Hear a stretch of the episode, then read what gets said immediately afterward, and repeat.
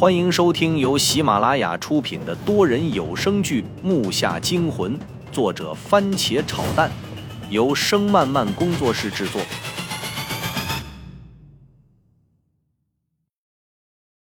第一百二十九集。你妈的！我弓起身子，左肩膀暂时是废了，爬了好半天也没能起来。我看着走到我面前的几个打手，有些绝望的狠狠的咬着牙，看来今天是栽在这儿了。秦霄进第一个倒在我的跟前，脸上肿了两块，接着是张悟，最后一个是胖子。他没有倒下，但是也差不多了，半蹲在地上捂着肚子，看来他挨的一下也不轻。本来周震开出的路都跑出去，就因为破地下室的门无法打开，一个都没出去，全被抓回来。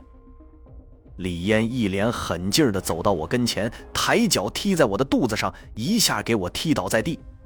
我又一次疼得弓起了身子，用脑袋顶着地，第一次用怨毒的眼神看人。如果眼神里的刀锋可以划出，我想李嫣早就死了。你不是挺能吗？怎么动不了了？李嫣对着我的腰又来了两脚，这几下踢的都很重，我有种腰都快折了的感觉。因为全身麻木，根本就没有躲避或还手的能力，只能看着他踢着我，直到停下为止。我操你妈的！踢我兄弟！郑胖子不知道是疯了还是怎么的，摇晃着站了起来，猛地跑了两步，用最后的力气撞在了刚收脚的李嫣身上，硬给他撞得差点倒在地上。呸！又来个不怕死的，先把他给我杀了！李嫣恼羞成怒。一脸猥琐地指着因为撞他受力不稳倒在地上的胖子，狠声道：“他话音一落，从旁边走过来一名打手，不知道从哪儿拿出的枪，黑洞洞的枪口直对着倒在地上的胖子。这一下，胖子眼泪都快下来了。我们也是第一次见到真家伙，这东西可不长眼。我心想，胖子是为了我才这样。我眼睛转了转，忍着身上的疼痛，硬爬到胖子身前。”挡住了他，冲着那个大个道：“有种就他妈冲我来！”张悟和秦霄进一看我过去了，他俩也是一咬牙，眼睛一闭，爬到我和胖子身边，算上我们一份。我去，我都觉得咱们命够大的了，能从那样的墓里活着出来，现在料这也算是多活了。给他们给扔到库里去，周南仓三天不来，就给我杀了他们。星宇声音果断异常，极其的狠毒。这时候传来无数声音夹杂在一起，我们静下来才听到，包括星宇和李嫣都忘了还有个周震来着。没想到周震真的把尸检打破，把冠冕阴阳拿了出来。下面那些老大也不是吃素的，在这里面他们和手下都没带武器，但是打起架来也不含糊。除了那群老大在指挥之外，所有人全部动了起来，目标只有一个，那就是周震。在人群中躲闪不时还击的他，左手里拿着个闪烁光芒的东西，是铜镜的碎片。他跳起来向我们这儿一扔，这个不该存在这个世上。他的声音还是冷酷无比。铜镜在空中无数次翻转，星宇赶忙命令手下去接。那几个大个儿看上去好像几只大猩猩，摇摇晃晃的来回移动身体，预测着镜子落下的地方。我本以为镜子会掉到地上，结果却让人出乎意料。很快，其中一个打手就接住了那个镜子的碎片，赶紧拿过来，别摔碎了。这边他的嘴还没合好，那边就出了状况。其实周震在扔出镜子，看那人要接住镜子时，就甩出了匕首。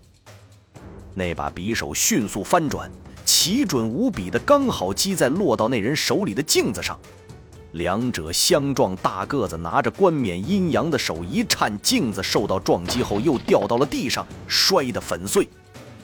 我才明白，所谓的冠冕阴阳是如此脆弱易碎，而且并不是什么古铜之类的金属材料制造而成的。周震最后将自己手中唯一的武器也扔了出去。没有任何东西抵挡的他，一转眼身上就挨了好几下，被一群所谓的社会上的痞子拿着椅子追着拍了不知道多少下。可能是普通人的打击对他没有那么重吧。周震从桌子上翻了过去，两个椅子刚好砸在桌子上，他一落地后便迅速的向我们这边冲了过来。你他妈的一群没有用的废物！星宇看到冠冕阴阳被摔碎后，大发雷霆，从自己怀里掏出枪，对着正因为恐惧而向后退的打手毫不犹豫地扣下了扳机。我们这边除了我，所有人都把耳朵捂上。以前只是从电视上看过真的枪，但是这回真的领教到了。星宇的枪口对着那个打手砰砰砰，不知道开了多少枪。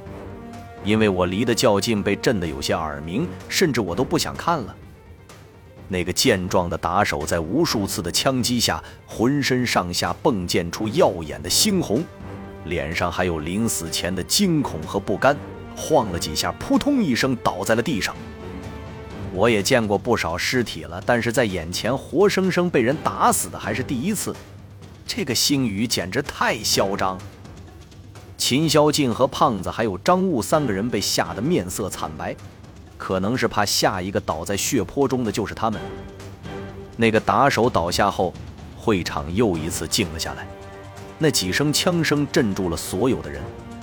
这个叫星宇的人太过心狠手辣，连自己的手下都不放过。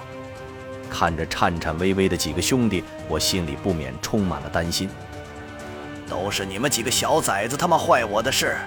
竟然还摔了冠冕阴阳！我要你他妈赔命！星宇抬起枪，转身指向还差几步就到了跟前的周震。周震，小心！我说话带出的气流刚从嘴角流出，枪声就已经过去了。只看周震向前奔跑的身影，一个趔趄扑了出去。我清晰的看到他的右肩膀处向外射出了一股鲜血，然后侧身躺倒在了地上。周震，周震！木下惊魂多人有声剧，感谢您的收听，更多精彩内容，请听下集。